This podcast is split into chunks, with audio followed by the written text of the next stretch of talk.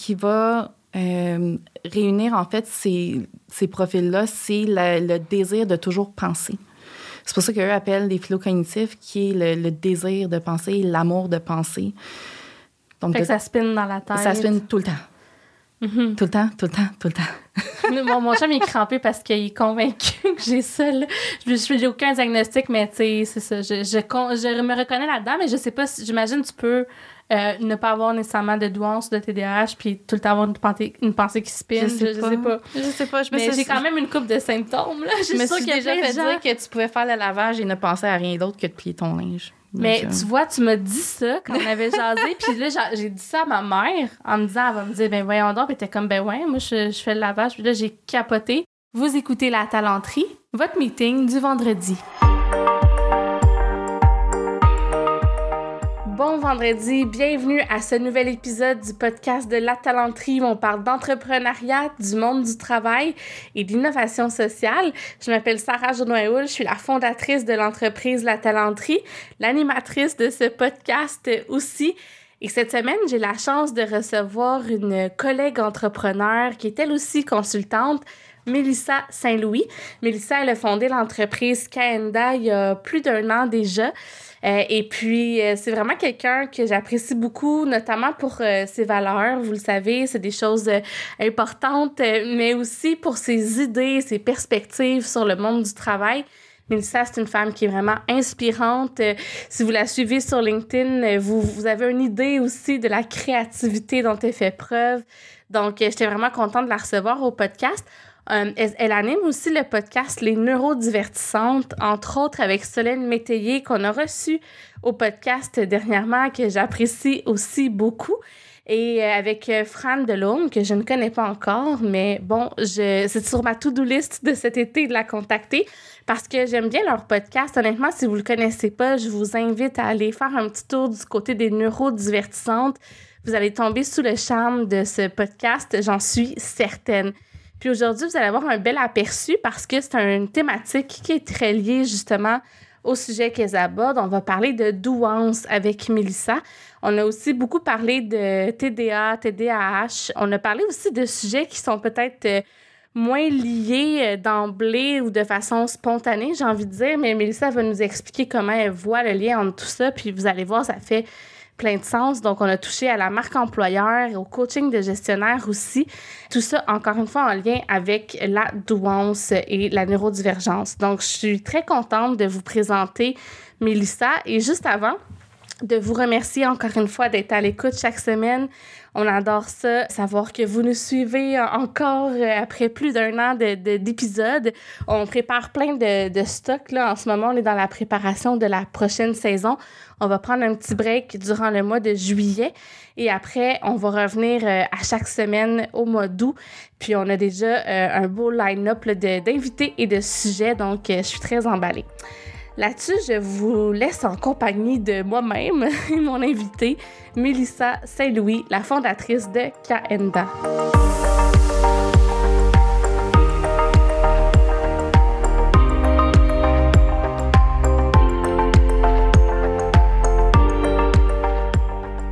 Mélissa Saint-Louis. Allô, ben écoute, euh, merci de me recevoir, puis euh, je suis contente. Je, suis pas habituée d'être en visite. D'habitude, c'est moi qui reçois la visite dans mon podcast. Comment tu te sens de l'autre côté du micro? Je suis comme gênée. Mais voyons donc, euh, arrête ça. ça va passer. Et ça a bien allé, la pression de, de, rouler le show puis d'attacher de, de, sur moi, fait que laisse-toi porter. C'est ça, je te fais confiance. Oui, ça va bien aller. Fait que je suis super contente parce qu'on a plein de sujets d'intérêt en commun, puis en mhm. plus, tu es une super bonne vulgarisatrice, fait que je pense que les auditeurs vont avoir vraiment un bon Puis on va parler d'un sujet qu'on entend beaucoup parler ces mhm. temps-ci, qui fait aussi partie de, tes services en business. On va parler de douance hein, mhm. dans, le fond, qui est sur le spectre. C'est-tu sur le spectre, non? Hein? On va dire plus un continuum. Ouais, c'est ça. Continuum de la neurodiversité, C'est ça, c'est dans la neurodiversité. Euh, et puis, euh, on va parler aussi avant, juste avant de, plonger vraiment dans ça, j'aimerais ça parler de ton parcours euh, à toi puis de tes services conseils, juste pour que les gens connaissent Kainda. Fait que, parce que tu offres ça, entre autres, comme service, mais tu d'autres choses. Oui, c'est ça. Ben, oui, quand j'ai décidé de me lancer, en fait, c'est ça, j'étais en, en, entre-deux. Bon, pandémie amène tout ce que ça apporte. Euh, puis, je, je trouvais pas nécessairement ma place euh, dans des entreprises comme je la voulais. Puis, à ce moment-là, j'avais besoin d'être en mesure de pouvoir parler de neurodiversité, de pouvoir m'assumer comme personne neurodivergente, puis de pouvoir faire avancer le discours autour de ça. Puis euh, quand je passais des entrevues, avec euh, des, des, films, bon, ben à ce moment-là, soit que les gens étaient comme curieux ou tout d'un coup, c'était comme s'il y avait un troisième œil qui venait de me pousser dans le front. Puis là, j'étais rendue l'espèce de Billy weird que, ouf, on touchera pas trop à ça, on sait pas c'est quoi. OK. Euh, fait, fait, je sentais pas que le monde était en, en, mode euh, curiosité, puis ah, amenons ça dans nos services, puis amenons ça de l'avant. Puis là, ça me faisait réfléchir de voir, bon, ben comment est-ce que moi, je peux faire changer des choses. Puis j'avais aussi posté dans une entreprise vraiment cool que pour de vrai, je, je les suis puis j'adore vraiment tout ce qu'ils font. Mais j'ai réfléchi puis je me suis dit, je, je vais juste changer une entreprise. Si mhm. je fais ça, puis si je me lance à mon compte, puis que je fais confiance à, à mon petit gut feeling que j'ai peut-être pas assez écouté dans ma vie, ben à ce moment-là, je vais pouvoir peut-être polliniser, puis changer plus d'organisation autour de moi. Fait que ça a été un peu le, un, une des sparks qui m'a aidé à, à, vouloir me lancer à mon compte. Puis à ce moment-là, je me disais, bon, ben, dans, dans tout ce que j'ai fait, parce que bon, j'en ai fait un paquet d'affaires, mm-hmm. mais qu'est-ce que j'adore, qu'est-ce que je suis bonne, puis que je peux vraiment amener une valeur, puis que le marché a besoin. Puis je me suis dit, OK, marketing, marque euh, employeur, marketing RH, tout ça. Euh, pénurie de main-d'œuvre, je me suis dit, bon, ben, c'est là que ça fait mal, c'est là qu'il mhm. faut capitaliser. Mais en même temps, d'avoir ce discours-là autour de la neurodiversité, euh, c'est important pour moi d'avoir ce moteur social-là, de pouvoir déstigmatiser, euh, détaboutiser. Mhm, si je l'invente, j'ai inventé. Ça sonne bien. Ça sonne bien, hein, c'est parfait. je, on, on niaise dans mon podcast, on dit des mélissaïstes. Comment les faire amener ensemble, puis comment être en mesure de, de, prendre le marché là où il est sans nécessairement le brusquer dans quelque chose qui n'est pas prêt, parce qu'on s'entend neurodiversité au Québec. Euh, mhm. diversité en, général, c'est ça, c'est nouveau dans le discours. Fait que de, de, se lancer dans le vide avec quelque chose d'aussi risqué, pour moi, c'était un peu bon, mhm. complexe, mais de me dire, bon, ben, au niveau de la marque employeur, tout ça, ça fait 10 ans que j'en fais, j'adore ça, c'est parfait. C'est juste parfait. Puis parallèlement à ça, bon, il y a aussi l'aspect coaching professionnel qui euh, est venu dans ma vie à un moment où ce que euh, quand moi j'ai eu mes évaluations, mes diagnostics, je cherchais un complément de soutien parce que mm-hmm. bon quand tu es gestionnaire, quand tu travailles en organisation, ça ne veut pas dire nécessairement que, euh, mettons, tu vas voir un psychologue qui va comprendre la réalité du travail. Puis je cherchais vraiment un, à ce moment-là, dans, dans ce temps-là, une un ou une coach qui aurait pu m'aider à naviguer dans cette découverte-là de moi à ce moment-là, puis dans la réalité que j'avais en tant que gestionnaire. OK. Puis ça avait été super long à trouver quelqu'un. J'ai attendu, euh, je me suis dit, OK, il y a clairement un manque sur le marché. Ouais. Euh, on a besoin de, de, plus de soutien. Puis c'est un fait, en fait, que sur le marché en ce moment, pour la communauté neurodivergente, mais si euh, tu n'es pas dans une situation de handicap qui est plus lourde, ben tu peux pas être pris en charge par des programmes. Ils ont, ils ont seulement la capacité généralement d'accompagner des personnes qui ont beaucoup plus de difficultés. Et, encore. Et encore. c'est ça. tu, euh, mm-hmm. tu, sais exactement de quoi on parle quand on parle de ça. Hein? Euh, fait que d'apporter ce soutien-là, mais de le faire passer par euh, le côté de l'organisation avec cette compréhension-là de, bon, ben tu veux être un employeur attrayant, tu veux attirer les meilleurs chez vous. By the way, la neurodiversité est un bassin inexploité de gens dont on gaspille les talents généralement mm-hmm. pour plusieurs raisons. Il y en a beaucoup qui sont même pas en emploi, surtout quand on parle euh, des personnes autistes. Puis après ça, ben si tu veux attirer toutes ces bonnes personnes-là, puis leur offrir, leur offrir les outils dont ils ont besoin, ben peut-être que ça prendrait du coaching. Oui. De dire, bon, ben on, on, apprend à parler le même langage, on apprend à comprendre les besoins de part et d'autres, puis on apprend à donner les outils à ces personnes-là en fait, pas de les donner, parce que on, veut, il y a personne qui veut se faire neurosplainer. Là. tout le monde s'est fait dire As-tu pensé à faire une liste? Genre, non. fait que d'aider ces personnes à découvrir leur propre mécanisme, de découvrir leur propre force, puis d'amener ça dans l'organisation. Fait qu'en bout de ligne, mm-hmm. c'est l'employeur qui en bénéficie aussi. Fait que dans le fond, c'est que la pierre angulaire un peu de, tes services, autour de la neurodiversité. Euh, puis, mais tu vas, tu fais pas juste t'arrêter à, à, comment je peux dire, à, à, expliquer, puis à faire des formations, puis à sensibiliser. Tu, tu t'aides vraiment les gens concrètement à travers du coaching, à travers la marque employeur, à faire de la place.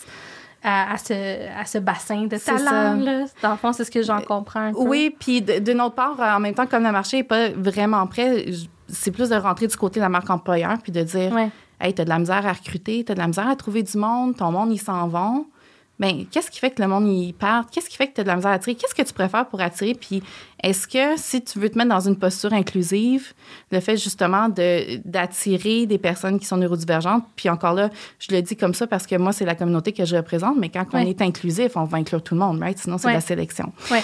Fait que de dire, bon, ben si tu es capable de te mettre en posture inclusive, peut-être que tu vas avoir beaucoup moins de difficultés à attirer des personnes. Puis si tu es capable d'en prendre bien soin, tu vas être capable de les retenir à l'interne. Fait que c'est d'avoir un moyen concret puis efficace de pallier un problème. Mm-hmm. Puis quand tu es dans les premiers à le faire, mais tu, oui, c'est un avantage ça, compétitif. ça donne un avantage compétitif, ouais. exactement. Puis tu as parlé de, du continuum. Moi, j'ai dit le mot spec à cause du thème associé pour moi, spec Ouais. de l'autisme, mais tu as raison, là, on parle plus large encore, le continuum de la neurodiversité. Peux-tu nous expliquer un peu qu'est-ce qu'il y a sur ce continuum-là? Qu'est-ce qui fait qu'on est neurotypique ou neuroatypique? Mhm. Ben oui, puis euh, la meilleure façon de, le- de le comparer, c'est vraiment, en fonction de, de, de ce que, tu sais, Ruth Clark, qui est la, la mère fondatrice de la neurodiversité, c'est elle qui a, qui a déterminé le, le terme précis. C'est comme dans la nature. La biodiversité, elle est partout, elle est nécessaire à la survie de toutes les espèces. Mhm. Ben, la neurodiversité, c'est la même chose. Il y a toutes sortes de cerveaux. Tous les cerveaux différents vont ensemble pour créer un tout qui est notre société, qui est notre intelligence collective. Maintenant, dans ce continuum-là, il y a une, un- une norme, en fait, qu'on va appeler une norme neurotypique, euh, qui sont les personnes qui fonctionnent relativement de la même façon. Mais à l'intérieur de cette de ce bassin neurotypique-là, tu as quand même des variations. Ouais. Fait que c'est pour ça que, tu sais, c'est pas euh, neurotypique versus neuroatypique. C'est Ouais. vraiment, il y a comme une espèce de, de, de, de continuum. C'est pour- ça qu'on va dire continuum. Puis après ça, ben, on a à peu près un... Bon, c'est dur de sortir des chiffres exacts parce que c'est des sciences sociales, puis euh, c'est toujours en évolution, mais environ un 20% on va dire, de personnes qui sont cognitivement... euh, significativement différents de cette norme-là. Puis là, ben, ces profils-là, on va dire qu'on a la douance, le TDAH, la dyslexie, tous les, les profils 10, en fait, le dyslexie, dyspraxie, dyscalculie, dysphasie, euh, dysphagie. Puis euh, là, si j'ai dit pas en ordre, j'ai peur syndrome de la tourette, euh, autisme, évidemment. Mhm. Puis TDAH, je l'étudie? Oui, Bon. je pense que oui. Je pense que je les ai toutes. Ouais. C'est ça, quand j'ai dit pas en ordre, c'est ça qui arrive. mais, euh, fait grosso modo, ces profils-là sont des profils neurocognitifs différents pour différentes raisons.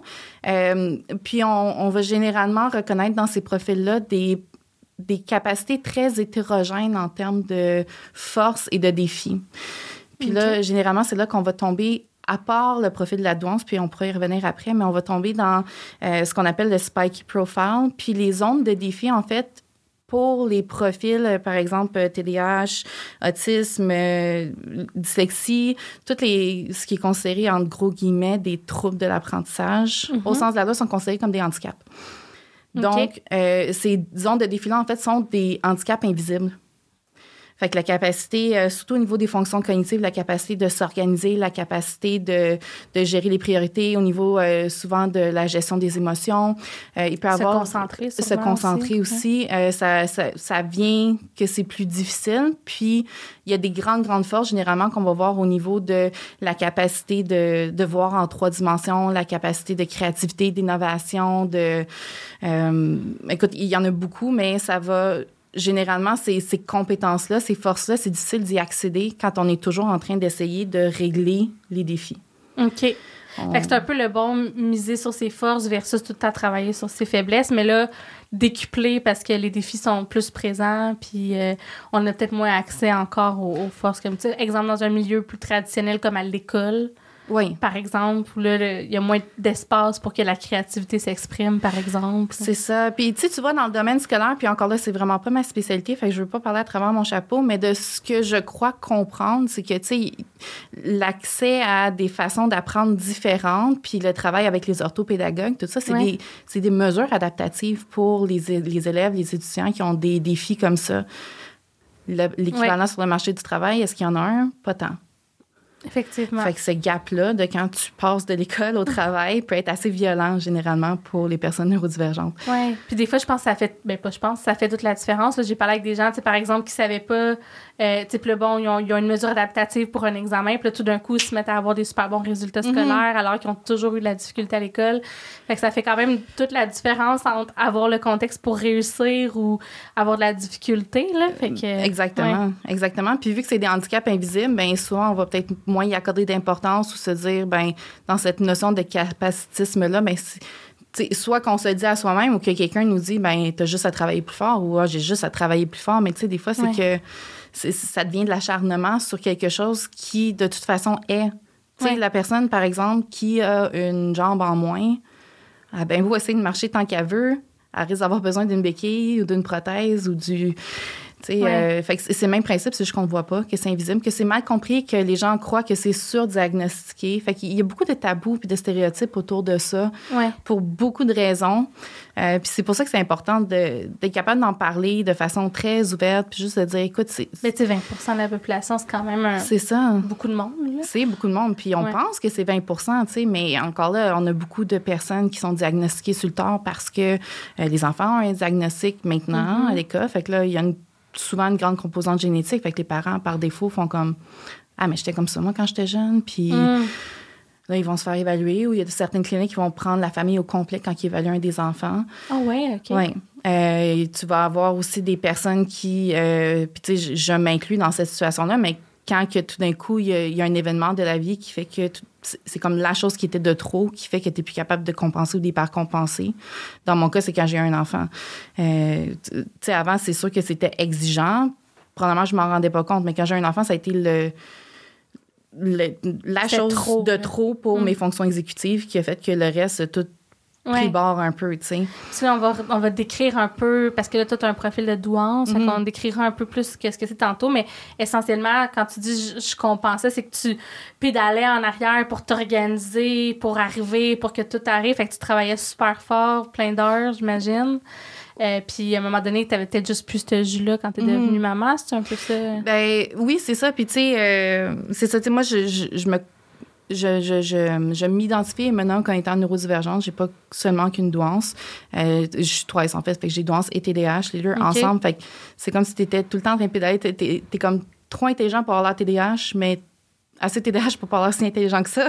fait que, tu sais, moi, quand, quand on me dit, ah, ça serait peut-être le temps, tu devrais peut-être regarder ça Mm-hmm. là, je, regarde les deux, je suis comme, mais non, ça, ça, ça jive pas.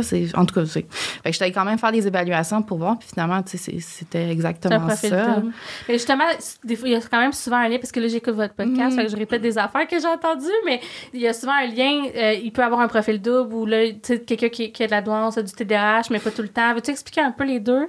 Tu peux être juste TDA, pas TDAH? Explique. Oui, c'est ça. C'est. Euh, puis tu vois, dans le podcast, euh, Fran, qui a cité son ami, parce que là, on essaie de, bien citer les gens, mais euh, c'est vraiment cette notion-là de. C'est comme si on était un, un verre d'eau, puis que là, tu mettais des gouttes de colorant dedans, puis que tout se mélanger. Fait que, tu peux avoir une petite goutte de TDAH, une mm-hmm. petite goutte de ci, une petite goutte de ça qui fait qui tu es. Euh, fait que la, la, douance en soi est une évaluation. Puis comme j'ai dit un peu plus tôt, c'est pas, euh, c'est pas considéré comme un handicap, c'est considéré comme une force. Fait que tu vas avoir une évaluation de douance, mais tu n'auras pas un diagnostic de douance. C'est pas la même chose. Puis c'est vraiment en tout cas, on pourra peut-être embarquer un peu plus là-dedans, mais c'est le bout un peu nébuleux. Tu sais, la douance, on en parle beaucoup. Euh, c'est pas trop clair c'est quoi pour tout le monde de la même façon. Mais vas-y donc, embarquons. Embarquons. On ira dans le TDA après. On ira dans, là-dedans après. Fait que la douance, euh, si on se fie vraiment à, ce qui est le plus généralement reconnu, on va se fier au principe généralement de Renzulli, qui, euh, dans le fond, établit, puis là, j'essaie de vous faire un dessin visuel euh, auditif. Mais bon, voyons ce diagramme de veine-là à trois bulles qui s'interrelient. Puis chacune de ces bulles-là, il y en a une qui est la créativité, une qui est la l'engagement, puis la troisième qui est les capacités intellectuelles supérieures à la, moyenne. Quand tu mets les trois ensemble, tu as une manifestation de douance. OK. Fait que ça, ça veut dire que tu n'es pas nécessairement en situation de douance 24 heures sur 24. Mm-hmm. Tu vas avoir probablement des traits ou des manifestations généralement reconnues qui vont faire que, euh, même si tu n'es pas euh, dans, ta, dans, ta, zone, on va dire, de génie, là, pour, euh, pour appeler ça d'une certaine façon, sais, souvent, ça va se refléter en, tu sais, pas capable d'arrêter de penser. Euh, c'est comme si le hamster, il était tout le temps en train de mm-hmm. spinner euh, du matin au soir, même la nuit. Euh, fait que, puis il y a la pensée en arborescence aussi, je pense, c'est quand même typique. Veux-tu l'expliquer un peu? Oui, ben écoute, la pensée en arborescence, c'est pas un principe qui est scientifiquement prouvé slash reconnu. Je dirais c'est plus, dans, dans ce que je lis, un quelque chose qui est généralement relayé de par euh, les personnes, tu sais, quand ils, ils on va parler de l'aspect testimonial de, la chose, ou c'est la façon qu'on l'exprime généralement, mais il n'y a pas de il n'y a pas d'études scientifiques qui vont dire que c'est de la pensée en arborescence. Par contre, ça peut être vraiment similaire à ce qu'on va appeler de la pensée. Souvent, ça, va, ça peut ressembler à la pensée divergente versus la pensée convergente. Euh, fait que c'est cette capacité-là à sauter d'une place à l'autre puis à faire des liens avec des affaires qui mm-hmm. semblent, à première vue, ne pas faire de sens. Puis souvent, ce qui va arriver, c'est que ça va se faire tellement vite qu'on ne sait pas pourquoi qu'on arrive à une certaine conclusion X, euh, ce qu'on va appeler généralement à ce moment-là de l'intuition. Mm. Puis, dans le cas, par exemple, si on fait le lien avec le TDAH, ben, euh, on peut être un profil TDAH puis avoir justement cette grand engagement-là, cette grande créativité-là, cette capacité justement à penser de façon non linéaire. Euh, mais dans un cas d'une personne qui n'est pas TWICE, ben, au niveau de, du... Qui n'est pas TWICE, donc qui n'est pas TDAH. TDAH et doué, ben, ça hum. va être au niveau de l'évaluation du QI qui va avoir une différence. OK. Fait, puis là, dans le fond, fait que c'est quoi les défis concrets? C'est bon, là, t'en as parlé, des fois, les idées partent un peu dans tous les sens, il y a peut-être une difficulté à focuser. Je sais pas, là, je mets des mots dans ta bouche. Veux-tu parler un peu des difficultés au quotidien? Ben, tu sais, moi, je, je, ne peux que parler pour moi. Puis, tu sais, j'ai pas nécessairement le, le profil typique. Euh, puis quand on parle de, de, de profil typique douance, il y, a quand même, mm-hmm. on dit, là, il y a autant de neurodiversité qu'il y a de neurodivergence, de personnes neurodivergentes. Puis, euh, tu sais, il y a un livre vraiment intéressant qui s'appelle Les philo cognitifs, qui reflète, eux, deux profils assez distincts en douance. Tu avoir les philo complexes et philo laminaires. Fait que le philo complexe va plus ressembler à un profil, euh, souvent vont plus être des profils twice aussi, mais des profils qui sont très, euh, eux, ils vont dire c'est les ouvreurs de voix, c'est des personnes visionnaires, c'est des personnes qui ont plein d'idées, qui sont bons dans tout, puis qui pourraient tout faire, euh, qui s'éparpillent un petit peu plus dans leur mm-hmm. champ de compétences, les intérêts, etc. Puis tu as les philo-laminaires qui, eux, sont, je pense, beaucoup plus ce qui ressemble à notre compréhension de la douance, c'est le, le, professeur en biologie, tu sais, des profils un peu plus linéaires mm-hmm. qui, sont, qui sont un peu moins marginaux, je pense, dans leur façon d'être et d'agir. Donc, ça, c'est comme généralement deux profils distincts, mais ce qui va euh, réunir, en fait, ces, ces profils-là, c'est le désir de toujours penser. C'est pour ça qu'eux appellent les philo-cognitifs, qui est le, désir de penser, l'amour de penser. Donc, fait que ça spinne dans la tête. Ça spinne tout le temps. Mm-hmm. Tout le temps, tout le temps, tout le temps. mon, mon chum est crampé parce qu'il est convaincu que j'ai ça. Je n'ai aucun diagnostic, mais tu sais, c'est ça. Je, je, je, me reconnais là-dedans, mais je sais pas si. J'imagine tu peux euh, ne pas avoir nécessairement de douance de TDAH puis tout le temps avoir une pensée, une pensée qui spinne. Je sais, je, sais pas. Je sais pas. mais j'ai quand même une coupe de symptômes. Là. Je me suis déjà fait dire que tu pouvais faire le lavage et ne penser à rien d'autre que de plier ton linge. Mais tu vois, tu m'as dit ça quand on avait jasé. puis là, j'ai dit ça à ma mère en me disant, elle va me dire, ben voyons donc. Puis t'es comme, ben ouais, moi, je, je, fais le lavage. Puis là, j'ai capoté. J'ai dit à mon chum, toi, ça t'arrive-tu? Ben ça, ça, je m'en doutais un peu. Puis il a confirmé. Puis là, je, me suis mis à, demander à plein de monde, ça t'arrive-tu de juste faire le lavage? Oh, que j'ai craché. Puis de penser à rien. Puis là, ben ouais. Puis là, j'ai depuis ce temps-là, je suis un peu comme. tu m'as comme fait comme une boîte de Pandore. Ouais, c'est ça. mais bon, je suis sûre qu'il y a plein de gens qui écoutent qui sont comme, mon Dieu, mais moi, ma, ma pensée ne s'arrête jamais non plus. Est-ce que peut-être euh, j'ai un profil euh, doué et, ou TDA, peut-être? Euh, peut-être. écoute, c'est difficile à, à, dire. Puis, tu sais, moi, je, je, suis zéro en position de diagnostiquer ou évaluer quiconque. Non, non, le but, c'est vraiment juste d'en discuter puis de, de, donner le droit de parole aussi aux personnes en dehors de ce qu'on retrouve en termes de recherche. Puis, l'autre point un peu plus difficile avec la c'est ça, c'est qu'au niveau de la recherche, c'est plus complexe. Puis là, tu vois, juste en 2021, ils ont sorti un premier livre qui, selon moi, devrait être la Bible en termes de de référence sur la douance qui a été vraiment euh, balisé, je pense, auprès de 85 professionnels à travers le monde pour avoir quelque chose de consolidé pour décrire c'était quoi la douance et où le haut potentiel. Euh, parce que sinon, on voit beaucoup des, études à gauche, à droite, euh, beaucoup de livres sur le marché qui sont basés sur des vécus ou basés sur des, des euh, l'expérience clinique. Fait que dans le fond, un, neuropsy ou un psychologue qui va écrire un livre sur la réalité des personnes douées. Mais c'est pas une étude empirique. C'est ça, c'est pas des études empiriques. Puis souvent, oui, ça va venir sonner des cloches. Puis, tu sais, on en parle souvent, le livre euh, Trop intelligent pour être heureux de Jeanne Séofachin. C'est comme l'espèce de, de, de livre d'entrée. Tu lis, puis là, tu, tu, te reconnais ou pas. Puis mais, mais il y a cette espèce de Ah, les doués sont en souffrance perpétuelle. Puis, mais mm. parce que c'est sûr que ceux qui vont te consulter, ils filent pas. C'est pour ça qu'ils vont consulter. Ça veut Ouais. pas dire que tous les doués sont comme ça. Puis après ça, ben, au niveau de la recherche, il manque un peu des fois ce, ce reflet-là. Fait que de, de combiner les deux puis avoir cette réalité-là un peu 360, elle est très difficile.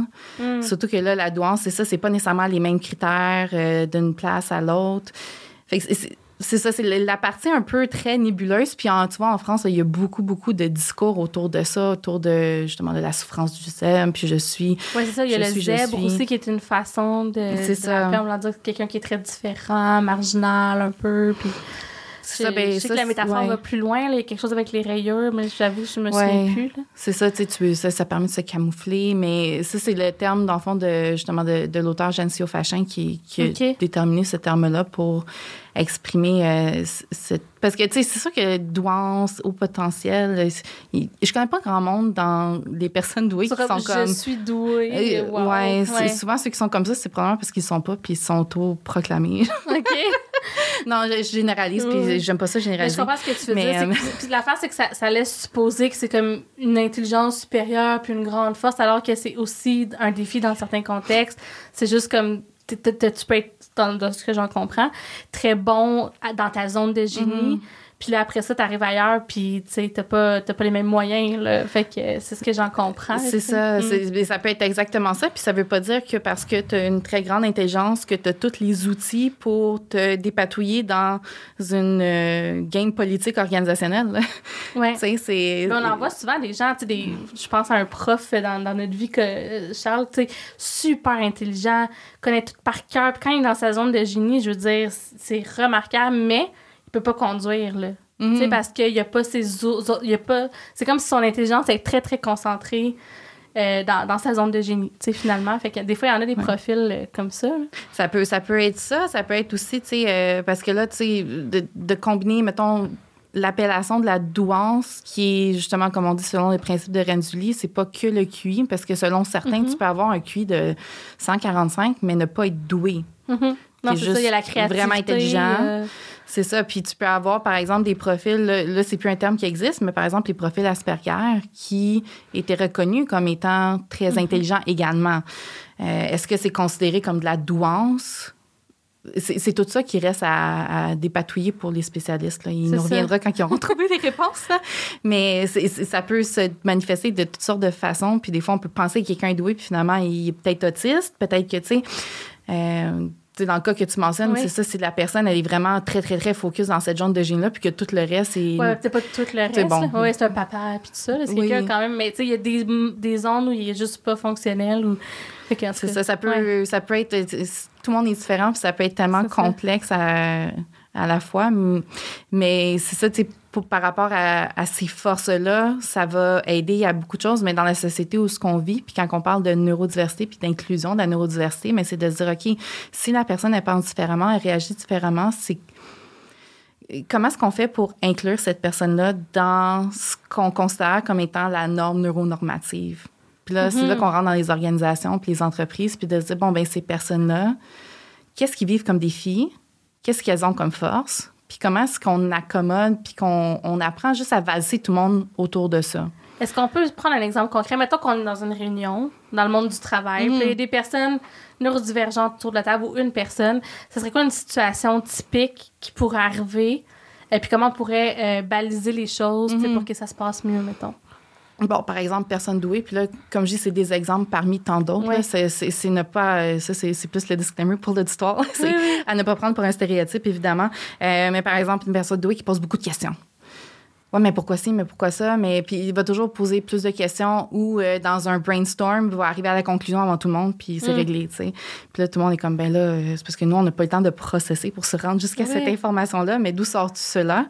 Euh, fait que dans une réunion, par exemple, ça peut se manifester comme ça, ou euh, quelqu'un, par exemple, euh, avec un TDAH au niveau de l'impulsivité, s'il y a plus de difficultés, quelqu'un qui coupe la parole, quelqu'un qui, euh, qui, qui, qui, bougeotte beaucoup, qui shake la patte. Mhm. euh. Puis si je retourne à la douance, ça peut être aussi des personnes qui, qui vont vouloir double, qui, vont. Là, j'ai le mot en anglais, double tasking. mais faire de la, du la multitâche. Tu sais, fait que va regarder des articles en même temps que l'autre parle, puis faire. euh, puis en même temps, ce TDAH peut, peut très bien faire ça aussi, là, plusieurs choses en même temps, puis ça dérange le monde. Le monde pense que tu l'écoutes pas, que tu manques de respect, que si, que ça. Je me remets dans le temps où j'allais à l'école, une prof qui me disait ben ça m'insulte que tu dessines dans mon cours. Puis je suis comme, Mais j'ai-tu les meilleures notes de la classe? Puis elle me dit oui. Je dis, ben c'est ça. J'ai besoin de dessiner besoin. pour me concentrer. ouais. Si je t'écoute, je vais m'endormir. j'ai fait tout mon bac à jouer au solitaire sur mon ordi. Là. Ouais, c'est ça. Fait que, faut, fait que dans le fond, mais c'est où la part de OK, ben là, il faut se comporter comme socialement pour considérer le groupe, puis la part de ben là, des fois, le groupe peut aussi s'adapter à Mhm. l'individu. Comment tu le vois, ça, toi? Mais, mais c'est ça, c'est dans, dans cette posture d'inclusion-là où ce que les gens vont assumer que quelqu'un euh, est malveillant ou que quelqu'un est mal poli ou que quelqu'un est pas à l'écoute. On assume rapidement des choses, on fait des raccourcis dans nos têtes, on fonctionne comme ça, c'est un peu un mécanisme de survie, ouais. c'est humain. Mais là, de se questionner puis de se dire, OK, en ce moment, la personne devant moi, elle fait quelque chose qui, pour moi, ne semble pas la norme. Est-ce qu'il pourrait avoir autre chose que ce qui me vient en tête en premier? Puis est-ce qu'on peut discuter autour de ça? Après ça, c'est pas tout le monde qui sait son profil, c'est pas tout le monde qui est à l'aise d'en parler. Euh, Il y a beaucoup de monde qui vont masquer, hyper compenser, qui vont... euh, quand on parle de la douance, on va parler aussi beaucoup de la création du faux self, fait avoir cette cette présentation de soi qui correspond à la norme. Puis ça, ben, c'est des comportements justement pour se, se fondre dans la masse, Mhm. souvent inconscients ou conscients, mais je dirais beaucoup plus souvent inconsciemment qu'autre chose, qui vont être très énergivores en termes de... Tu sais, quand t'es pas authentique, que t'es pas toi-même, puis t'es tout le Ouais. temps en train d'essayer de checker qu'est-ce que tu vas dire, qu'est-ce que tu vas faire, qu'est-ce que... t'es- pas à ton Tu plein potentiel. de toi, puis... euh, C'est ça, t'es pas à ton Ouais. plein potentiel pour réussir puis donner le meilleur de toi dans ton équipe, pour ton employeur, pour pour tout. Fait, euh, fait c'est ça, c'est de en, en ayant cette posture-là d'ouverture, on, on se donne la chance de discuter, mais c'est pas quelque chose qui se fait du jour au lendemain. C'est pas quelque chose qui se fait dans un environnement où euh, on a une culture, par exemple, qui qui laisse pas place à l'erreur, une culture qui est très très très dans la dans la productivité, la perfection. Tu sais, on en a beaucoup des organisations comme ça, mhm. mais quand on est dans une posture comme ça, il faut pas faire d'erreur, il faut pas mal paraître, il faut pas... Fait d'ouvrir ce ça pousse au discours-là... mécanisme de, de- d'autocontrôle, je sais pas comment tu l'as nommé, là, mais ouais, de, de, de se mettre en posture, de fitter dans la norme, puis de se mettre la pression d'être euh, parfait, là. Fait que là, tu sais, Ouais. ne sachant pas, on peut questionner, tu sais, puis, puis c'est souvent le réflexe qu'on que je vais encourager, c'est de dire, OK, mais sans que ce soit euh, accusatoire que ça, mais tu sais, dans une conversation, tu sais, j'ai remarqué que euh, ça arrivait souvent que tu dessinais, puis j'étais curieux de savoir, tu sais, comment ça t'aide, ou tu sais, d'y aller de façon plus... Peut-être que la personne, elle va s'ouvrir, puis qu'elle va dire, ah ben, j'ai un TDAH aussi, ou ça, ou peut-être qu'elle va dire, ah ben, ça m'aide à me concentrer. Puis là, Mhm. tu peux dire, ben, tu sais, euh, juste pour être sûr, tu sais, que que tu, tu, comprends tout, mais si la personne elle, elle fait ses, elle atteint ses résultats puis qu'elle fait toutes ses affaires, il n'y a pas vraiment de raison de s'inquiéter que la personne n'est pas en train d'écouter. Il n'y a pas de, de flag qui se lève en disant euh, elle fait pas qu'est-ce qu'elle a à faire. Ouais, ouais. Penses-tu que la pandémie a amené plus d'ouverture à ça, avec le télétravail, puis les gens qui ont développé peut-être des nouvelles, des Mhm. nouvelles, voyons, de nouveaux mécanismes, puis ça, penses-tu que ça va amener comme plus de, ok, là, je m'affirme, puis voici comment? Je travaille, puis comment je fonctionne? Ben, il y en a eu beaucoup, puis tu sais, encore là, c'est vraiment basé beaucoup plus sur ce qu'on voit en termes de. de de, eh, je m'excuse, j'ai juste les mots en anglais, mais de testimonials, tu sais, des, des témoignages Oui. des personnes. Fait que de dire, OK, ben pendant un certain nombre de temps, j'étais chez nous, je n'avais pas besoin de masquer, j'avais pas besoin de comme gérer les interactions à la machine à café, puis le petit small talk qui me draine, puis toutes ces choses-là. Puis là, quand on revient dans un environnement de travail standard régulier, quand tu enlèves le masque, c'est bien difficile de le remettre. Ouais, parce que toi, tu l'as vécu aussi, là, Oui. tu. Ben, raconte donc un peu aussi ça. Ben là, je sais que c'est pas dans le contexte de Mm. pandémie. Je sais pas si t'avais fini. euh, Euh, non, mais juste rapidement, c'est ça, c'est que les personnes, en fait, euh, la capacité de recommencer à masquer est très difficile. Fait qu'il y en a qui vont peut-être vouloir s'assumer un peu plus, puis vouloir peut-être dire, bon, ben, je suis comme ça, ou essayer d'une façon ou de l'autre. Ou il y a du monde qui vont dire, ah, ben, ça paraissait pas avant, mais tout d'un coup, ça paraît que t'es TDAH, autisme, Ok. limite, tu sais. Euh, fait que les gens, les collègues peuvent remarquer aussi un changement Oui, parce que la personne, elle se laisse plus euh, dans, Mhm. dans sa zone de, de vérité, puis tout ça. C'est ça. Mais toi, tu l'as vécu. Est-ce que c'était en même temps que tu as changé de travail ou c'était avant de Ah, devenir non, c'était avant. Ben, mais tu sais, tu vois, moi, ça fait 9 ans que je travaille de la maison, 10 ans que je travaille de la maison. Fait que pas ça. Ouais, mais c'est- on, on- était hipster, on le faisait avant que ça Oui, soit oui, cool. Fait que non, ça, tu vois, pour moi, la pandémie, pour ça, avait pas vraiment eu d'impact. Euh, puis c'est ça, j'avais déjà, euh, avant la pandémie, eu euh, mes, mes évaluations puis répondu à toutes ces questions existentielles-là.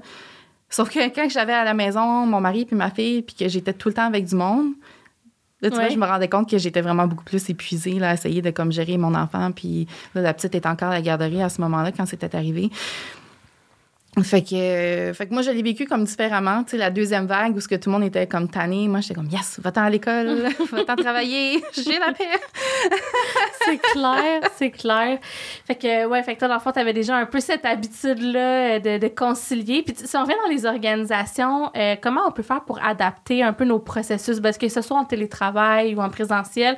Si je pense au cycle de l'expérience Mm. employée, euh, comment, puis je sais que toi, tu, tu y réfléchis parce que tu fais de la marque employeur, mais comment on peut se montrer plus euh, ouvert, inclusif, puis adapter, par exemple, processus de recrutement euh, pour faire de la place? Oui, ben c'est ça, c'est dans, dans chacun des processus qu'on peut euh, venir chercher des façons de- d'adapter.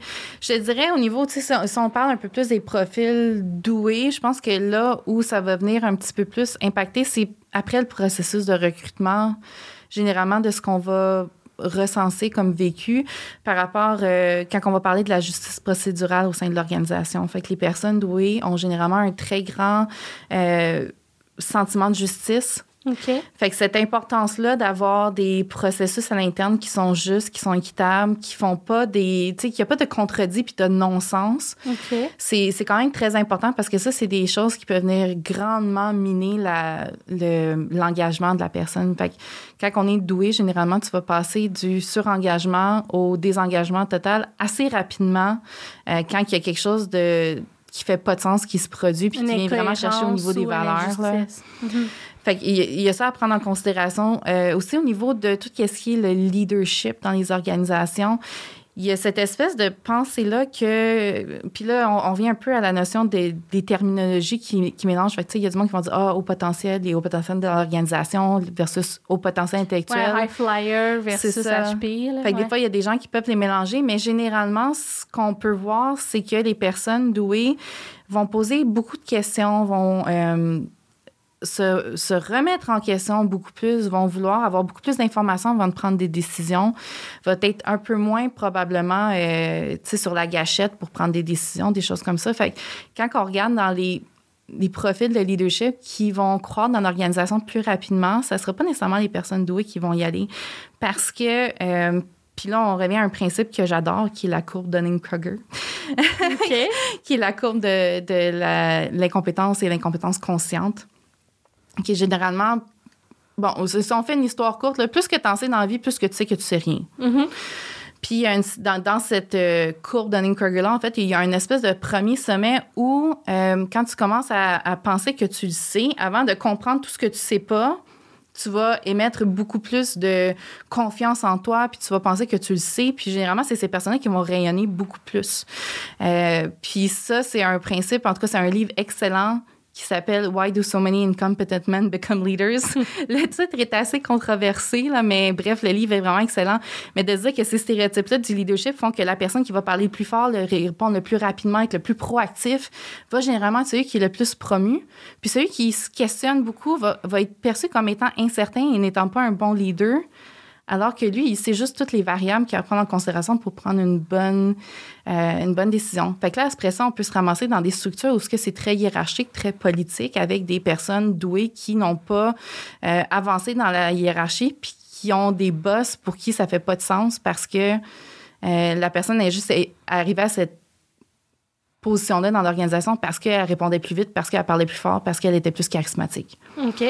Fait que ça, ça peut créer un peu des non-sens. Puis, parallèlement, ben, tu sais, des fois, quand on essaye d'avoir une relation euh, gestionnaire-employé, quand son employé est doué, ben, ça peut venir chercher l'ego du gestionnaire de consciemment ou non, tu sais, de dire, ah, ben, il me challenge beaucoup, il a l'air plus intelligent que moi. Mhm.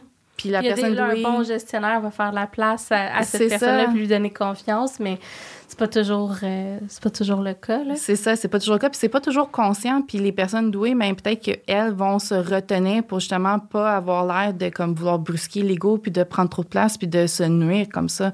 Parce que des fois, c'est des, des, des relations plus euh, malsaines ou toxiques qui ont eu lieu par avant, qui font que tu bâtis certains mécanismes de, Mhm. de protection. Des fois, c'est juste la game politique, il faut que tu la joues aussi. C'est ça. Ouais.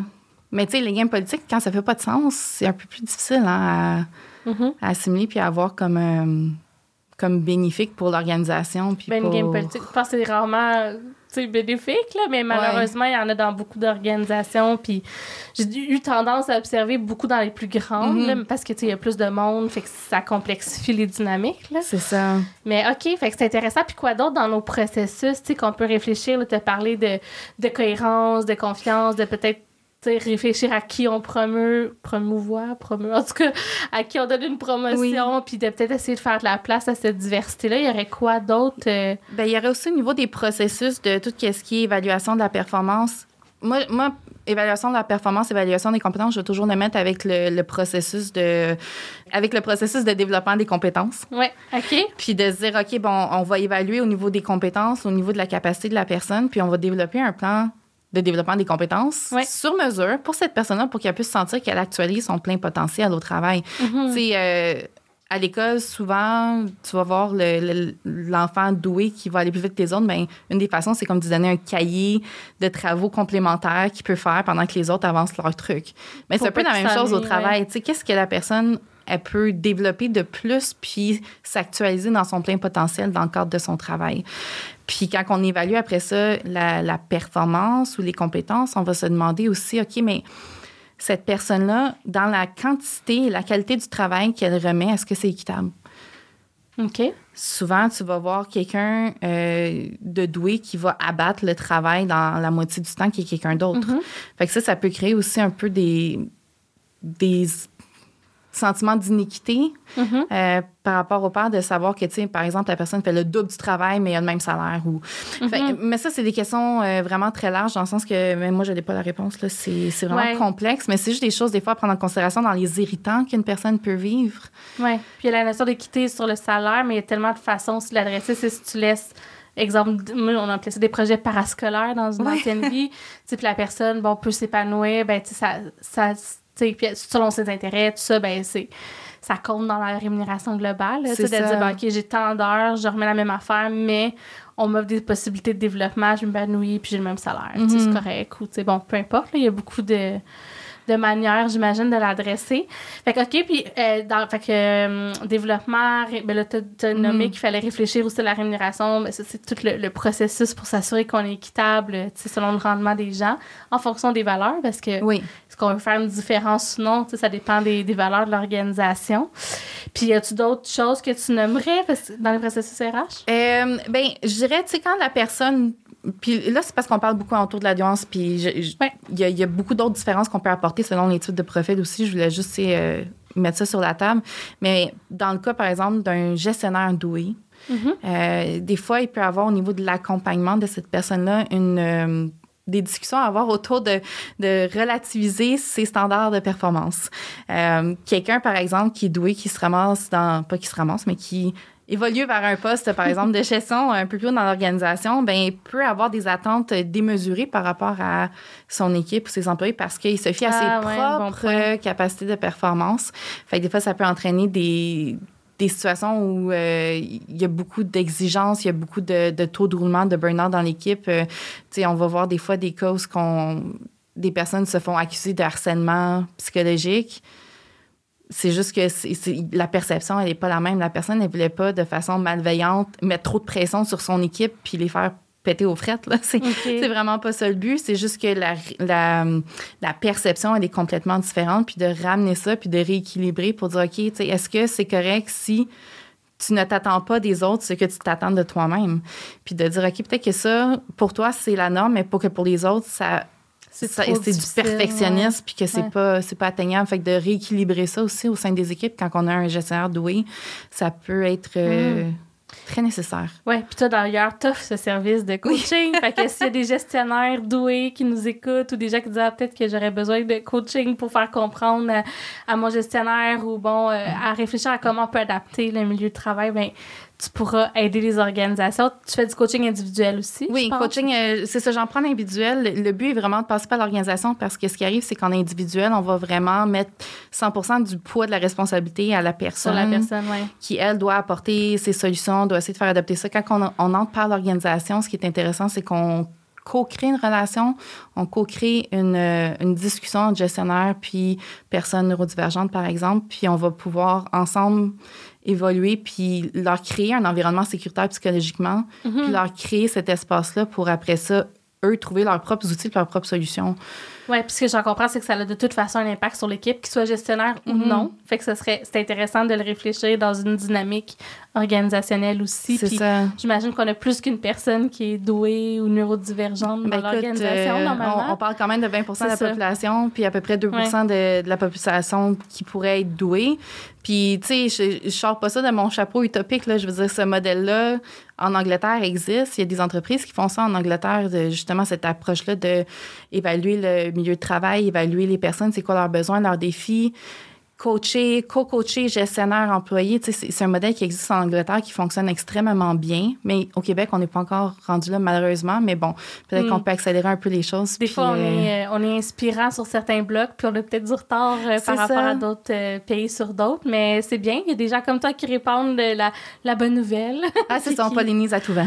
Oui, d'ailleurs, pour ceux qui veulent en savoir plus, il y a ton podcast, Les Neurodivertissantes. Vous publiez à chaque semaine un épisode Oui. sur le sujet. Il y a toi, il y a Solène qu'on a reçu au podcast, il y a Fran qui Oui. vient de joindre l'URL, j'ai vu. Oui. Oui, grande nouvelle. Euh, On a reçu Chloé en plus, donc il va falloir que, que je la rencontre un jour, Fran. Oui. J'ai jamais parlé. Oui. Euh, et puis, ben, est-ce que tu veux plugger? As-tu d'autres choses qui s'en viennent? As-tu des conférences, des webinaires bientôt? Euh, écoute, j'ai ma formation que je vais lancer, Neurodiversité, 100 Neurodiversité 101 pour les gestionnaires euh, et gestionnaires des ressources humaines. Fait que euh, Ah, comprendre un peu mieux, c'est la neurodiversité quoi, mais c'est quoi cette neurodiversité? oui. Euh, c'est quoi les implications au niveau légal, au niveau des personnes, au niveau des risques psychosociaux dans les organisations? Euh, puis qu'est-ce qu'on peut faire avec tout ça? Fait que euh, oui, il y a ça qui s'en vient. Sinon, écoute, c'est toujours, je suis toujours sur LinkedIn, Mhm. blog. je- je- J'essaie d'être partout. Ben oui, ben t'es quand tu le fais très bien. fait que on va inviter les gens à s'abonner à ton LinkedIn. Comme toujours, je mets tous les liens dans la description de la balado, de la balado, de l'épisode. Puis je te remercie, Mélissa, d'être venue jaser avec moi. Hey, mais merci, ça, ça a passé vite. Ouais, vraiment, vraiment. Merci beaucoup. Puis tu reviendras. Coudon. On Ben, écoute. je suis sûre qu'on a d'autres. On, on reparlera plus de marque employeur un autre tantôt. Mais ça serait le fun, ouais. euh, Ça serait vraiment cool. Super. Ben merci. Puis à Merci. bientôt. Bye bye.